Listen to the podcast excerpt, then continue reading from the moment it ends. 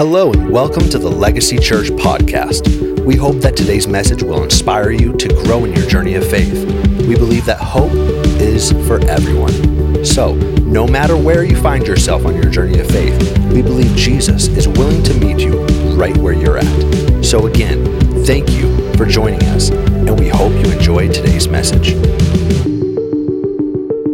Would you open your Bibles to the book of Romans, chapter 12? Uh, if you were here last week, I promised you that I would continue my seven pages of notes that I didn't get through last week. Do you remember that? Um, well, here's my other promise to you I still won't get through them today, okay? Uh, but we're gonna get through as much as we can, and I believe God's got a word for you today uh, in, this, in this idea that we're talking about abiding. We're in this series that we're recognizing that apart from him we can do no good thing, right? And that when we are attached to the source, to Jesus, there is good fruit that we begin to bear. It's not something that we muster up, it's not something that we force ourselves to do, but simply abiding and being attached to Him allows transformation to take place from the inside out, and fruit begins to display itself. So last week we talked about this idea of abiding in His Word and His thoughts, and that really developed into a conversation about our mind and our thoughts. And what I will say before anything today is that I understand that yes, I am not a psychologist, and yes, God has absolutely gifted humankind with an advancement of understanding the human mind and psychology, and I believe in counselors and good therapists and all that, but I want to make something very clear today. All of that is good, but unless it's rooted in the one who created your mind, it's all going to just fall by the wayside. We want to be attached and rooted with Jesus. And from there, yes, we we, we, we seek out help. From there, yes, we've got counselors. Yes, from there, we understand our, but we must be attached to the one that created it all. And so I'm going to continue from last week. I'm going to try my best because I know that some of you are visiting today. I'm going to try my best to kind of catch you up. But the best thing is for you to just hop online this week and, and, and watch last week's sermon. So, Romans 12 12. You ready? Say, I'm ready. ready. All right. Do not be conformed to this world, but be transformed. Say with me, transformed. All right. Right off the bat, we've got two choices. You can conform or you can be transformed. You see that right off the bat? But don't you love it when the Bible's clear? Yo, you got two choices right here. You can be conformed or you can be transformed by the renewal of your mind, that by testing you may discern what is the will of God, what is good and acceptable and perfect. 2 Corinthians chapter 10, verses 3 to 5 says this For though we walk in the flesh, we are not waging war against the flesh. For the weapons of our warfare are not of the flesh, but have divine power. Say with me, power. power. Divine power to destroy strongholds.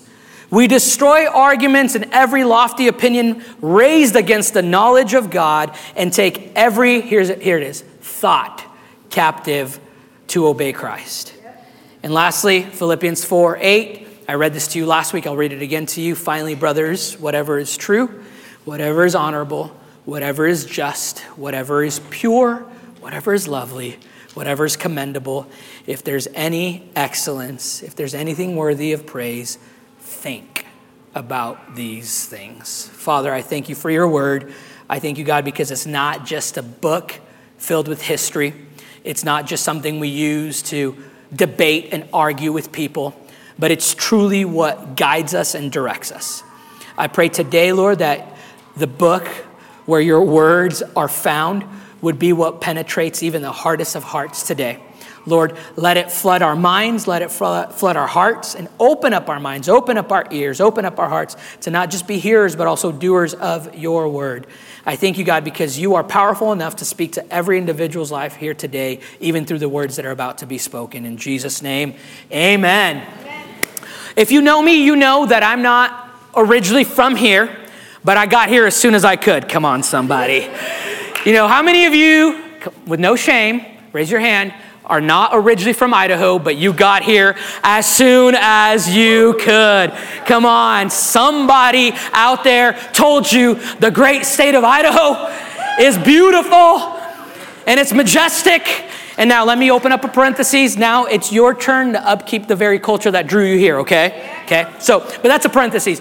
And so I'm from, I've lived in one or actually two of, you know, those three states that we don't like to mention around here you know, there, there's the one that starts with the C, and then there's the one that starts with the O, and then the one that starts with the W, right? Uh, come on, Washington, Oregon, California. Um, right? I, I'm not going to tell you which one of those I'm from or where I came from so that, you know, you still engage in what I'm about to say. But let's just say I've lived in two out of the three, and they're not as bad as the other one that I'm not from, okay? One of those states has an IKEA. You guys know what IKEA is? All right. If you're a native Idahoan, you travel four hours to Utah to go to IKEA. Tony, why are you saying four hours? Because that's the speed I drive, okay? You're going, it's typically five hours. I know I'm bad with directions, but it's, it's four hours if I'm behind the wheel. You know, Jesus ain't taking that wheel. Anyway, um, maybe I should repent from that.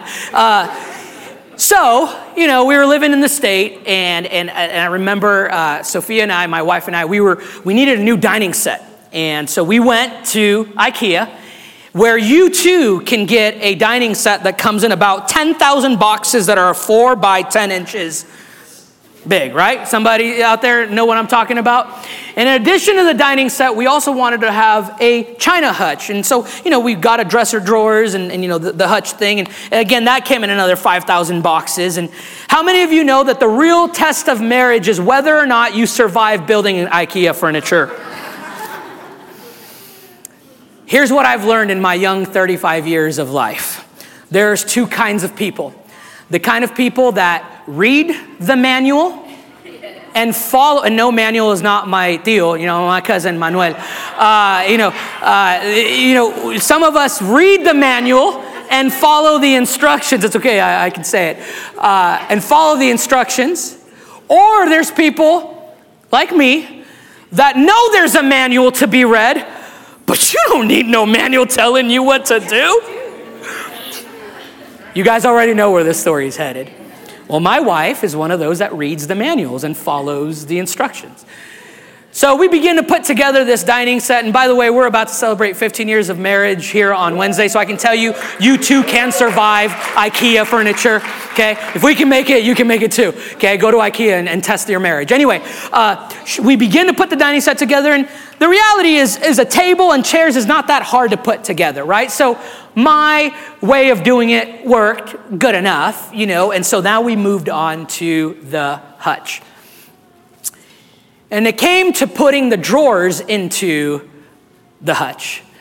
And because we didn't follow the instructions, what happens is if you don't put the tracks in at the right time or in the right space or upside down, those drawers are not gonna drawer. You know what I mean? And so I had to bite my um, tongue and swallow my pride. And we had to, how many of you know, I had to tear the entire dresser down and rebuild it properly. When it comes to our thought life, which all of us have, there are things that Paul specifically describes as things that have been built up higher than God's thoughts. And we are called to tear them down to rebuild properly. And so, the good news that I want to give you today, and today's message might feel, seem, and we may even interact a little bit differently than normally, but my heart, my prayer is that you would experience true freedom in your mind this morning. Because the good news is this is that you no longer have to be held captive by your old ways of thinking. Some of you today have built an entire life, an entire identity based on strongholds and thoughts that have been raised up above God's word. And the good news for you, my friend, today is there is hope for you to learn how to tear those down and rebuild properly. And my hope today is that not only we rebuild in a healthy way, but that we move from living life on the defensive and on the responsive and begin to live a life that's proactive. Can I just say this to somebody today? You are not a victim of everything you think. Christ in you, hope of glory, means there is a power inside of you to be able to defeat things, bring things down. Oh man, and I hope today, after, after today, not only do you walk out of here with a belly full of chili, but also with some freedom in your mind. Now, just want to recap from last week a couple things here, or a few things here. Number one, there is an enemy, so don't be fooled, right? Don't be fooled to think that there's not an enemy coming after you. Now, we don't look for the devil under every rock, but the reality is we cannot be fooled into thinking that we're just kind of living life right? Paul's very clear, even in Second Corinthians, as we read, that there is something in the spiritual realm that we are fighting. Second thing we talked about last week is that we all have a thought life, and that thought life produces who we become. Right? Proverbs 23 says it very clearly that how we think, that's how we become. Right? And then the third thing that we talked about was that every thought paves a way. And so I asked you last week what sparks your thoughts, what stops your thoughts, and what sustains your thoughts. And in order for our mind to be renewed, I believe there have been thoughts that in some of us have been formed and must be first torn down. Why? Because we have the option of being conformed or transformed. Yes. Let me tell you what someone who lives conformed is like. That person is changed by the outside things. Yes. A person that is transformed is changed from the inside out. Yes. Do you see the difference? A person who is conformed is much like a thermometer, tells us the, to- the temperature. And that's easy to do. It's hot. Oh, it's always hot for me, always hot. I'm always sweating, it's always hot. A person who's transformed becomes a thermostat, is able to set the temperature. It's not allowing just external things to make me into something. No, I'm allowing God to transform me from the inside out. It conform says, I have to, I'm bound to, I got no other choice but. Transform says, I'm compelled to, I get to, I am privileged to. And so, as I previously said, today I want to give you weapons and tools for the fight that's ahead so that you may have victory and not live on defense, but on offense, not reactive living, but proactive living. Are you ready? Number one, number one, we are called to tear things down. For the weapons of our warfare are not of the flesh, but have divine power to destroy strongholds. This is 2 Corinthians 10 4 to 5. And it says this We destroy arguments and every lofty opinion raised against the knowledge of God. And we take every, say with me, every, not just the easy ones, every thought captive to obey Christ. So this word stronghold here in its purest of forms actually means a, a high tower. It's a fortress where those that were fighting a war would go in to strategize. It would give them a high point to be able to see who was coming. If there was enemy, an enemy attack, then they would be able to see from there. And, and this idea of this fortress was not just to be watchful, but also it was where strategy was formed. It's where, it's where the, those that fought for land or fought for their families would go up there and they would have a safe place to strategize. But Paul here in Second Corinthians is using this word strongholds, and he's actually saying they are thoughts or high things and arguments that have actually come against the knowledge of God. So theologians would actually describe now this word stronghold as a well defended lie. So, if we're taking that definition of a stronghold being a well defended lie, we must understand that not everything we think is truth. And see, what happens with strongholds is this, and if you've been here for, for uh, over a year, then you know I preached a very similar sermon to this about a year ago, and then I promised you I would finish it, but I wasn't the lead pastor then, so I couldn't finish it. so now we're kind of blending the finishing of that and then the finishing of last week, and we're going to just keep finishing these sermons that God, you know, is speaking to us. Right? But, but what happens with these well defended lies is like is this is we now begin to live our lives from a well defended lie. A stronghold is a belief system that hear me is real to you, but it doesn't mean it trumps the truth of God. Strongholds begin to be built when you allow experiences to create a sweeping truth and generality. Like for example, and by the way, the examples I'm going to use, none of them am I minimizing maybe the pain you've experienced or the things you've been through. But hear me on this that those things cannot become higher than the truth of the Word of God. So, this is what happens is, man, so and so said that I was useless. And so I draw the conclusion that I'm useless. I go to a church and they tell me, you're not wanted here unless you behave, unless you do all these things. And now my stronghold is built on, well, I'm just unwanted.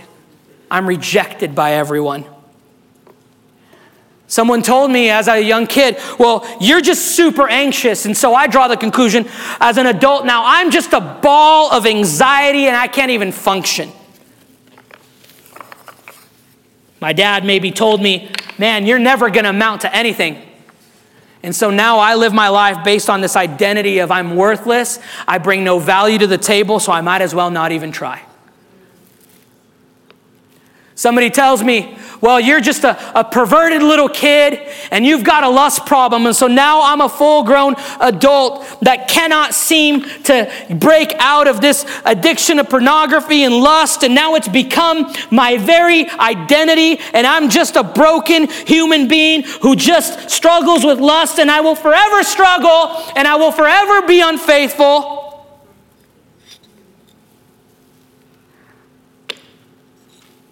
Or somebody tells me, man, you're just not pretty enough. Unless you use your body in certain ways, no one will ever want you. And so now I begin to build an identity. I'm just a tool. Then I come to church and I begin to hear things like, there's a name that's above all names and it can heal you. And then you go, yeah, it can heal that person, but it can't heal me. Well, that, that's for them. Eh, that's not for me.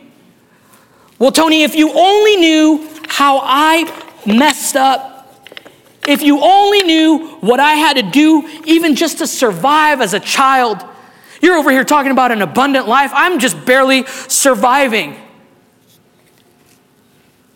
And so what happens is this is we take this stronghold, we take this thought and we do what Paul in the Greek says, and that is we create a verdict. Paul says, You take this thought, and now you've created a verdict. You were maybe legitimately hurt by a church, but now all churches are the worst. Maybe you were held accountable by a church and they did their best they could, but man, they ended up hurting you. Well, you know, churches, they're just filled with white rich men that just want to impose their uh, authority on people. Ah, you know, somebody mismanages the church's money and you go, all churches ever want is your money. Legitimate hurt that we allow to build and become a stronghold.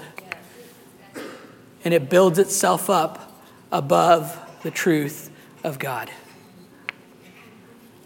A stronghold is when we allow a momentary situation to become the verdict of our lives. It's when we allow a momentary experience and allow it to become lasting, even permanent truth and it becomes the filter in which we pass everything through. And so, we begin to build brick by brick our stronghold, thought after thought. We begin to take in these thoughts and we begin to build an identity around these thoughts. And we think we're building a high tower where we're going to be kept safe. But the reality is that it's keeping us imprisoned. We think this is going to keep us safe, but in reality, it's keeping us at a distance. It's keeping us separated from community. And so now, because so and so spoke ill of me, I build up a wall and now I'm closed off to everybody. Let me make it super personal. Is that okay? You know what pastors do sometimes, and we need to repent from it?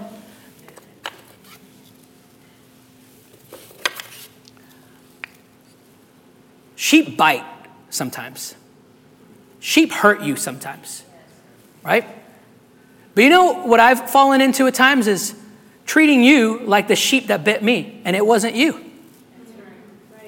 Oh man, all sheep, all people. I'm just being honest right now with you guys. Is that okay? Is that okay to have an honest pastor? Okay.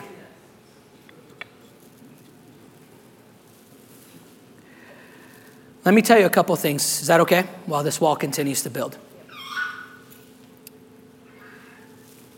Don't believe everything you think. Simple, right? Okay. If you didn't believe me, your thoughts will lie to you at times. And if you buy into them, they go from thoughts to stronghold.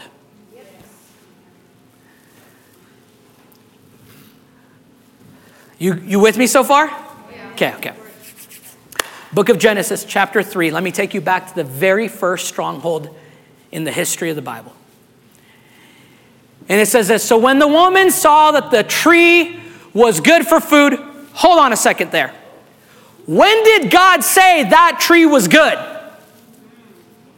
If you read Genesis, you know God basically, let me paraphrase, God goes, Look at all I created for you guys. Now, hey, just stay away from this one thing. He doesn't say, I know it looks good for food. I know that it's appetizing. And somehow she derives that, hey, this is good for food, and it was a delight to the eyes. When did God say this was a beautiful tree?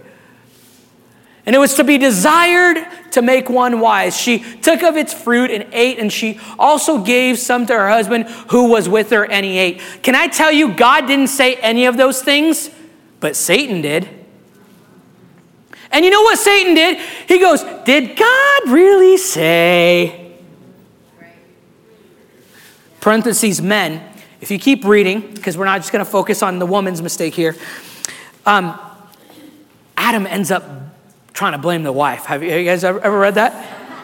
And he's like, God, the wife you gave me. I love you, men, enough to tell you that mentality and attitude will kill your marriage. Okay? Is that okay for me to say? it's not Father's Day, so let, can I just say this? Like, be a real man of God and accept your mistakes, repent from them, model that for your children, show them what it's like to say, I admit I'm wrong, lovingly move forward, and watch Watch as she literally melts into you. Also, ladies, know how powerful your words can be. Okay. Is that okay? Well, it, you know, I'm feeling romantic, you know? It's my.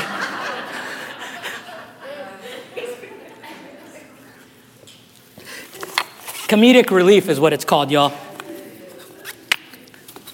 So, Brick by brick, she hears a lie from the enemy, and now she begins to build another stronghold. Did God really say? She creates a verdict of the lie. Well, if God really loved me, He would let me have anything I want from this. Isn't that how we approach life at times? If God was truly good, then God, come on, it's just like a little, it's just a dabble in this. But besides, like Paul says, I'm called to freedom, you know, like. And then we omit the latter part of that verse. It says, although we're called to freedom, not all things are to our benefit. So then you come to church and you hear things like God's got good things for you, and you go, from your stronghold, you go, no, that's not for me, that's for them. And you begin to come to church, you, you come to church and, and you hear this, this, this, this passionate preacher begin to go, God's got a future for you. no one's been for me my entire life, Tony. That's for that person. That, that's not for me. And brick by brick, we begin to have a rebuttal for every truth that God is trying to give us. A well defended lie. And some of you, ooh, okay, you ready for this? I love you enough to tell you. Some of you have gotten so good at defending your lie, you have no idea it's a lie anymore. Oh, Thoughts create neural pathways. Neural pathways, if you do a cross reference of just the verbiage and the definition of the word strongholds, Paul did not have the verbiage that we have in modern psychology of neural pathways, but that is the definition. A repeated thought that now no longer faces resistance in our head and it becomes our sweeping truth. And those thoughts turn into high things. And if we're not careful, we elevate our thoughts beyond God's word, beyond Jesus' character. And it becomes easier and easier to live the lie. It becomes our highest form of reality. And brick by brick, thought by thought, we think we're being protected, but we're being imprisoned. And my friend, I love you, and God wants freedom for you. He wants freedom from that thing that has you captive and has for years. You've almost created an entire identity around it. You allowed one person to call you a name, and now it's your identity. You've allowed one experience in your life to create who you are. And God's here to tell you today, my friend, through His Word, that I've got more than that for you. My Word is higher, my thoughts are higher, my thoughts are greater. Do not build up a stronghold that goes beyond what I've got for you. And, and and this is exactly why, by the way, we respond to people not for what they've done, but what happened to us in the past. Psychology calls it triggers, PTSD. I get it. If you've been hearing me preach for a while, you know I don't shy away from my own journey in all of this. You, you know that it's a miracle I'm even standing here today alive, number one, and two, able to even talk about this from a healthy standpoint. But I'm going to tell you this if you don't know my story, if, if I'm here, suffice it to say, you too can overcome.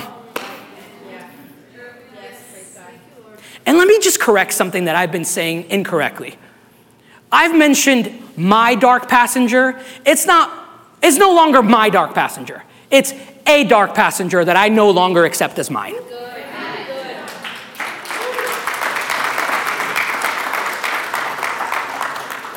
So what happens is I'm a Christian, but I'm living bound up in a lie by my stronghold. Jesus talks to a group of Jewish people in the book of John, chapter 8. Are you still with me? Okay. I told you this is going to be feel a little different today, and that's okay.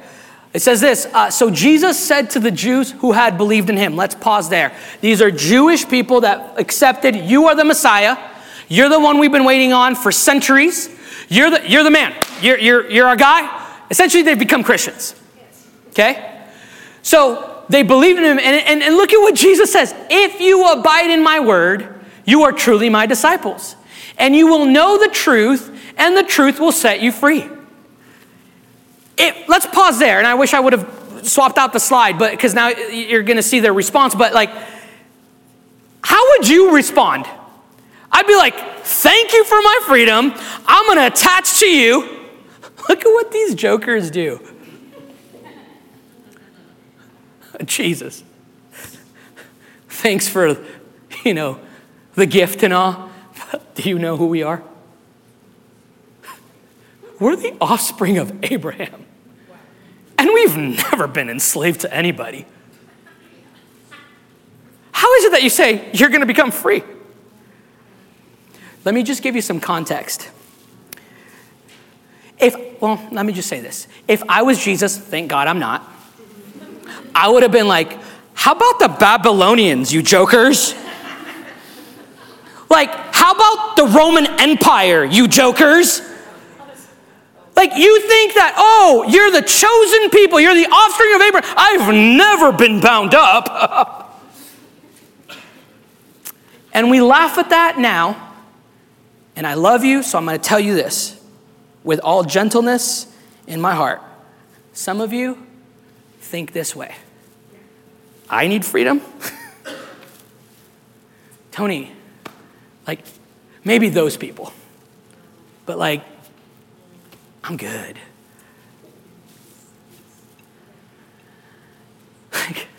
Jesus, that's cool and all for like those people, you know, the outsiders, the outcasts, but like, I just want to remind you, Jesus goes, I, I came for those that know they need a doctor.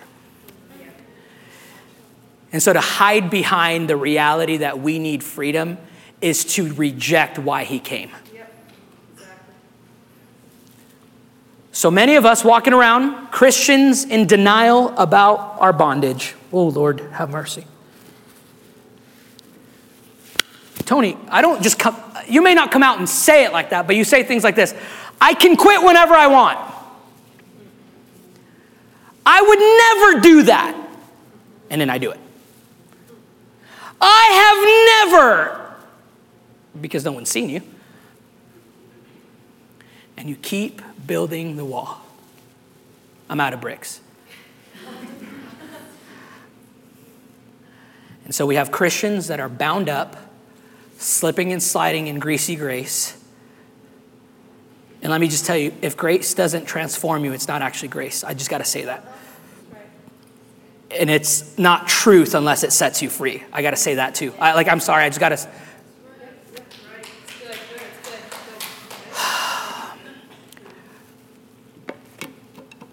okay, because here's what happens. Are you still with me? Are you guys okay? Are you doing okay? Okay, okay, okay. I'm just, I'm just checking on you. My wife's taught me to like kind of slow down and. If it's actually true, it'll set you free. Please don't buy into the I'm not allowed to say garbage anymore. Just a lie. I'm not allowed to say garbage anymore, but I just said it. To the garbage lie, because it is, that says, live your truth. Like, now I understand maybe like the, the intent behind that. Like, I, I can understand the intent.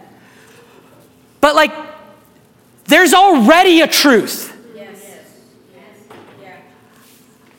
And I know, like, I know even right now in my spirit, I feel the resistance that culture has so ingrained into all of us that truth can be whatever you make it. And I am not minimizing your experiences, but I'm telling you, your experiences don't trump the truth of God. And I'm telling you, we've got to pass our experiences through the lens of the truth of God. And we got to live our lives through the lens of the truth of God. The truth's already here, my friend. And, and, and here's the beautiful thing about this truth is, is you can argue it and argue and argue it, but it has survived and sustained for generations. It's crossed cultural bounds, languages, changes in culture. So now I live from my stronghold, I live from my experience, and I don't live from the truth. I'm going to move on to point two here pretty soon. And don't worry, point three is super short, so we're good. But check this out. Some of us grew up, and, and I'm not making, please do not hear what I'm not saying. I'm not making fun of my roots or where I come from. Um, in fact, I'm grateful for the experiences, but it was around this time in, in, in, the church that I grew up in that the, first of all, the preacher would have already been using the, the handkerchief a lot more than I've used it today. He, he would have been screaming for about 40 minutes. And then he would have, after building this wall, called up two really buff guys to the stage that would go, and you want to know how to tear down the strongholds? And they would like get everybody hyped up, and the organ would start playing, and they get a sledgehammer, and they just knocked. And some of you were waiting for me to just knock this thing down. And then we would do a little praise break, and, and the organ, and then after all that, come on, somebody out there. The tambourines would be shaking. Like, my mom had the flags. I'm not making fun of Like, this is like, you, y'all would be waving your hankies at me, and we would all scream in celebration that, like, we sledgehammered this thing down. And, and, and here's, let me balance it. Yes, there can be a supernatural moment in the presence of God where you experience breakthrough and, and things are never the same again. I've shared that in my own story right? I've told you about three, four years ago, right here, at this very moment, nobody's praying for me. I just laid something down. And, and, but here's what I've found about breakthroughs is they're the beginning of a process. I've had breakthroughs in my finances, and then God goes, Now let me teach you how to better manage your finances. I've had breakthrough in relationships, and then God comes on and goes, Now let me teach you how to relate better. I've had a breakthrough in my health, and then God goes, Now let me teach you how to better care for yourself. Same thing can happen. So I'm saying, same thing can happen right here in, in a moment. Today, some of you are held captive by your thought. Today, you can experience that breakthrough. But, but you know what happened at the end of the praise break and the four hours of worship and all that, and the thing was on the ground? I would walk out going, So, how do I do that? How, how, how, do, how do I tear it down?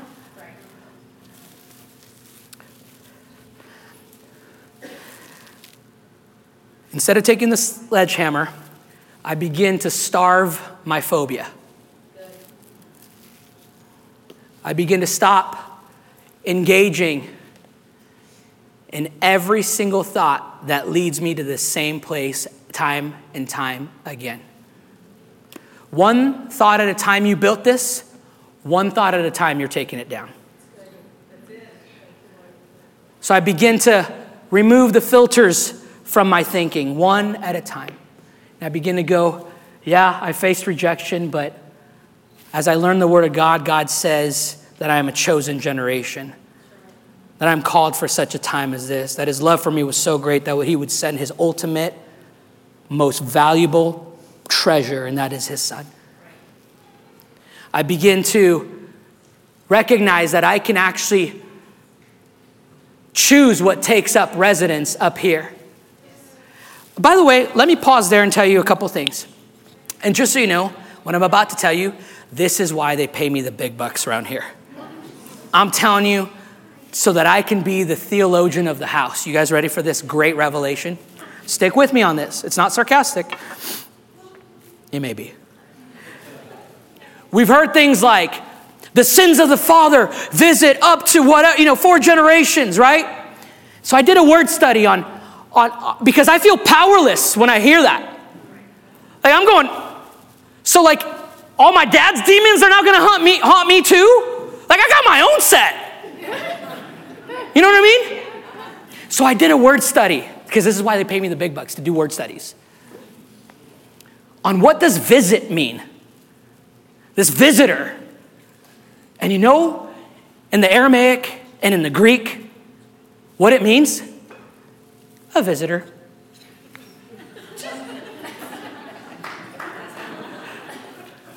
You know what a visitor does?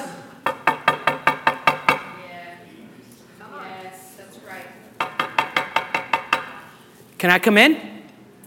You get to say no. You get to say you don't take up residence here anymore. Here's your eviction notice, and you don't get to take up residency. So I begin to learn. Now, now I begin to abide in the Word of God. Now I begin to, like Jesus in John chapter 4, I begin to know the Word of God so well that when lies and things begin to come my way, I can now combat them. And I go, no, it is written. And so now one thought at a time. No, it says, it says, it is written. It says He's got a future for me. I will not be lonely forever. It says He puts the lonely in the family. That's what that says. No, it says, it, it, it doesn't say that I'm going to stay hurt forever, that I'm going to be anxious forever. No, No, it says that he has come, that the Spirit of the sovereign Lord is upon him to do what? To bind up the brokenhearted, to do these. So I begin to go, okay, cool, I'm gonna take in one thought at a time. No, it doesn't say that I'm just a sinner that, that is forever gonna sin. No, it says he who started a good thing in me is gonna be faithful to complete the work in me. So I'm gonna do that right there. Oh, okay. No, it, it, everybody says I'm an addict. Well, he says I've been set free. So I'm gonna live out my freedom.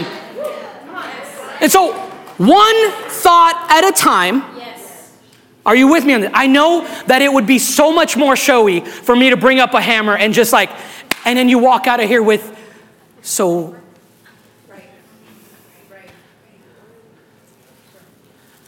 Because you don't have an organ at home. We barely have them in churches anymore. There's so much maintenance on those things. Now, a Hammond B3, I'd be okay with.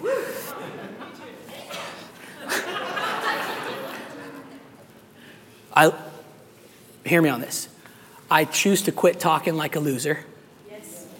Yes. I choose to make priority His words so that when, not when everything's going fine, but when the enemy comes in like a flood, I am equipped yes. with His word. Right, and I can go, oh, you're surrounding me, Satan? Psalm 512 says he surrounds me with favor like a shield. We're good. Now, I'm not telling you, hey, look at this self help book, positive talk. That is honestly just a feeble attempt at the world copying what God has already instructed in His Word. So I quit talking like a loser. You know what I do? I submit myself to mentorship. I submit myself to leadership in my, in my life. I, I, call people, men in my life that are trusted, and I go, call me out, call me up. Here's the reality. Here's what I'm struggling with. Yes. Just this morning, your pastor, just this morning, right here, right now, I had four people that I could text this morning going, I'm questioning what I'm doing this morning. I'm feeling doubt. I'm feeling fear. The first one was my wife, and the other three were men. Men that I call, uh, and, and they're ahead of the game with me. And I text them, I'm like, and they're shooting me scriptures. Not go get him, tiger. Not at a boys. It ain't a locker room. And literally, one of them said to me, he goes, This isn't a locker room or a game. This is war. I mean, I'm going, I, I got snapped out of it. I'm like, oh, okay, I won't question this anymore. Yes, God. I learned to pause and to meditate on His Word and to turn to Him first. I begin to look at the book of Philippians and I begin to change my way of thinking by submitting each thought and experience to prayer. I begin to take that traumatic experience of when Tony and Sophia had to bury two babies and go, God, I'm bringing this to you. I take that experience where my best friend stabbed me in the back and I go, God, this is for you. I begin to take the words and the accusations that people have said, and I go, This is no longer going to define who I am. I'm going to allow you to sort what's true, what needs to be molded in me, and then I'm going to take that one step at a time. I begin to, to spend time in worship and in prayer, and I allow God's Spirit to decipher what's true and what's, what's not, and, and, and I take that one at a time. And then I begin to, number two, renew and rebuild. Renew my mind and rebuild. Because I've taken this stronghold down and I start rebuilding now from the ground up. And just as Philippians chapter 4, verse 8 says, How do I rebuild? I rebuild by thinking on the following what's true. So now I take this and I go, You know what's true? I am loved. Not based on what I do, but based on the fact that He placed so much value in me that I am His son, that I am created by Him for Him. I am His child. That's why I'm loved. I begin to say, There's forgiveness for me, there's healing for me, there's wholeness for me. I can not just fight my own demons and addictions, but now I can help others with the same struggles. I start to rebuild based on, man, you know what? I'm going to keep putting myself out there. Even if relationships let me down, I know that God, you are my friend. I begin to, to, to know that, that, as the psalmist said, Who am I that you would be mindful of me? Oh God, I don't need anybody else but you. And, I begin to, to rebuild a structure on His truth. I move out of the stronghold that has imprisoned me and I begin to renew my mind one thought at a time. I'm loved, I'm chosen, I'm forgiven. There is freedom for me, there's healing for me, there's an abundant life for me, there are good relationships for me. There is, have I said, forgiveness for me. And so now I begin to think on those things that are honorable those things that are just, those things that are pure. Now I don't allow my mind to wander and start to go into fantasy land or into lust land or into whatever it may be. I begin to think on pure things. I begin to think on beautiful worship, things that, things that are worthy of worship. I begin to think on His goodness, on His faithfulness. Come on, church.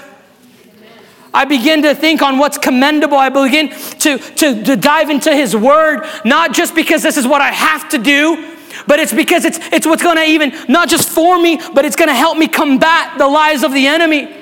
And so now I begin to talk to God at every moment and just, this is prayer. God, this is what's going on in my life. And now I, I approach the throne room and I approach Him with, with vulnerability, but also with a boldness. And I begin to just have community. And, and let me just tell you that, right? Like I begin to now like have mentors in my life and community. Why? Because, because the enemy would want you to be isolated and separated. Right? And so now I begin to go, no, no, uh, small, small groups at church, that's not just like a thing that Tony wants us to do. No, this is where I can get vulnerable. This is where, where people can sharpen me, where, where, man, when I'm in need, I've got people to, to call on, and I begin to build this.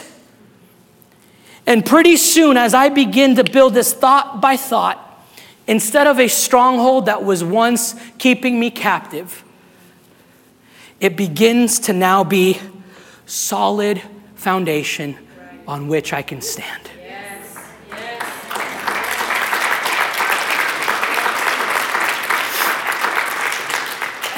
And here's the deal I've never been this tall before. so I'm a little scared. You know, one of the things I've never been called my whole life is big guy. you know, like when people like greet each other, hey, what's up, big guy? Never been called that. Never. There it is. Second time, somebody after first service called me that. You know, it's usually little man, right? I'm big where it counts in my heart. That's okay. So now I begin to have something solid to stand on.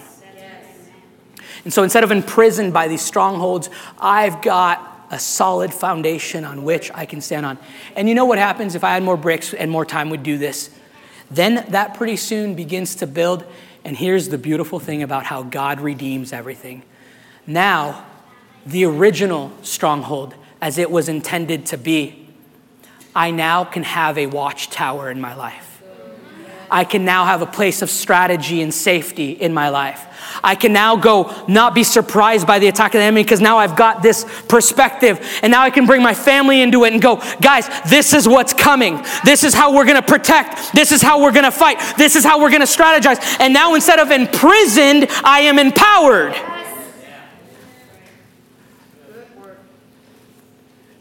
I'm almost done, okay? Almost done, almost done. In fact, band, you can come on up. I'm just making you hungrier for that chili. Some of you cheated.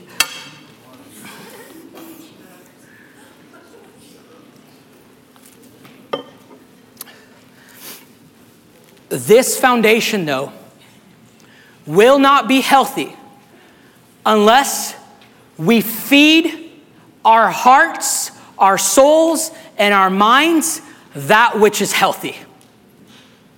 Okay, I know you're being distracted, so I'm going to say it again. This foundation will not be healthy unless we feed our hearts, our bodies, our minds, and our souls that which is healthy.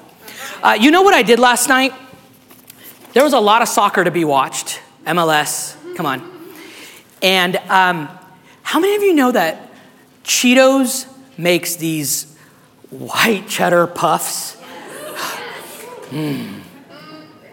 Like, I, this is like me fighting gluttony right here as we speak, okay? Right in front of you. We, we had a bag that was hidden. I hid it from my children. Okay? Sophia knows my hiding spots, but she doesn't always, she doesn't always remember everything, which is a benefit. So she had gone to bed, and now I'm, I'm downstairs watching soccer because that's what I do on a Saturday night. And I plowed through that bag of Cheetos, y'all. Just confessing my sin right here. But like they engineer it to be like air, right? Like, come on, you, you the puffs just don't do it justice. Can, can we talk about that? It's like LaCroix, the essence of taste. No, give me the taste, right? Like, but they're doing it on purpose so you can just like keep taking it in, right? And and and I had a rough night as a result. Let's just say I laid on my left side a lot, okay? Some of you are asking why I wore black. Well, I needed to hide the bloat, okay? That's also why I built this thing today. You know what I mean?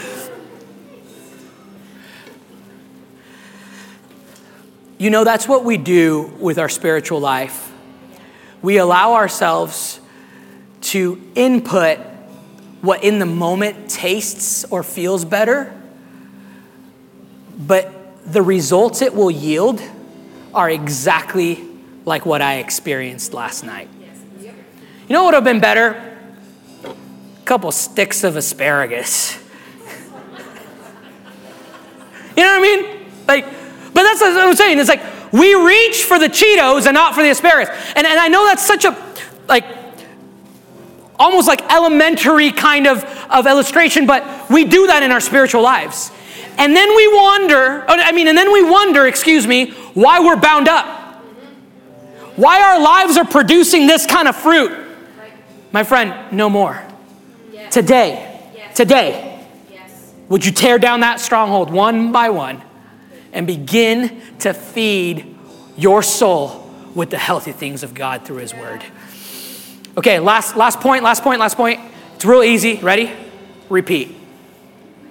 Repeat. It's not a one and done. It's not one and done. Life will continue to throw things your way. The enemy will continue to try to get in your head time and time again. And you're going to need to repeat this process of tearing down, rebuilding, tearing down, rebuilding, tearing down, rebuilding. Parents, teach your children this even now. Come on. What is taking up most of the space in your mind? What is the sustenance of your soul? Matthew 4, Jesus answered, It is written, man shall not live by bread alone, but by every word that comes from the mouth of God. In other words, like I said last week, what is the sustenance of your life? It should be his thoughts, it should be his words.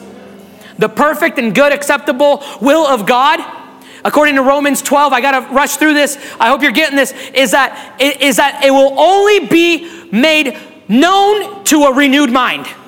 In fact, the renewed mind is going to lead you to knowing the perfect and acceptable will of God. Some of you are going, I don't know the will of God. It's this mysterious thing only given to prophets and pastors and missionaries. It's really not that crazy of a mysterious, ethereal thing. A renewed mind will line up to the will of God. Will understand the will of God. And my friend, it's available to you today. Let me tell you, the more our minds are renewed by the Word of God, the clearer His will becomes to us. I have to end. I have to end, but I got to give you this one last story, okay? We have to know the real thing so well so that we can spot the counterfeit. We have to know this so well that we can spot the counterfeit. When we lived in one of those states that I was telling you about, um, that won't be mentioned, uh, Sophia and I thought it was a great idea that in addition to being pastors on staff at a church of 1500 people that we should open up a business. And it was called van city vintage. I just gave away the name of the vancouver washington. Anyway. And we had mid-century danish furniture that we would that, that we would sell there. And, you know, 1,500 square foot uh, showroom, about a 2,000 square foot storage, and like six employees, right? And it was crazy because we would have, I would meet with these appraisers of furniture, and it was incredible how they could spot something that was actually from the 50s in Denmark versus something that was US or Chinese made uh, 90s and on. And it wasn't because like they were learning all the new things that people were doing. It's because they knew the real thing so well that they could spot a counterfeit. Do you know this so well? That when the counterfeit is presented to you, you know how to spot it. Father, my prayer for every person in this room is that there would be freedom in their minds and in their hearts, God, through your word. I pray, God, that every high thing that has been raised up against your knowledge would be torn down in this moment. Father, I'm praying for a breakthrough for people. I'm praying, God, for a moment where in your presence things begin to unravel in a good way. And God, that you would begin a process, Lord, of helping all of us to rebuild in a healthy way. Father, now as we respond to your word, I pray that you would inspire us to respond with a reasonable response, whether that's in worship, whether that's in asking for prayer, or whether that's taking communion. I pray now, God, that you and your spirit would come and you would show us the truth and let the truth set us free. In Jesus' name, amen. Church, you may stand. Thank you once again for joining us today. We hope today's message encouraged you, challenged you, and caused your faith to grow. If you enjoyed today's message, we highly encourage you to subscribe to this podcast. That way, you don't miss out on any future messages. To get to know us, to get connected with us, and to know how you can best partner with us, head to our website, legacychurchid.com, or come see us in person at our campus in Meridian, Idaho. We look forward to connecting with you. May God bless you and have a great rest of your day.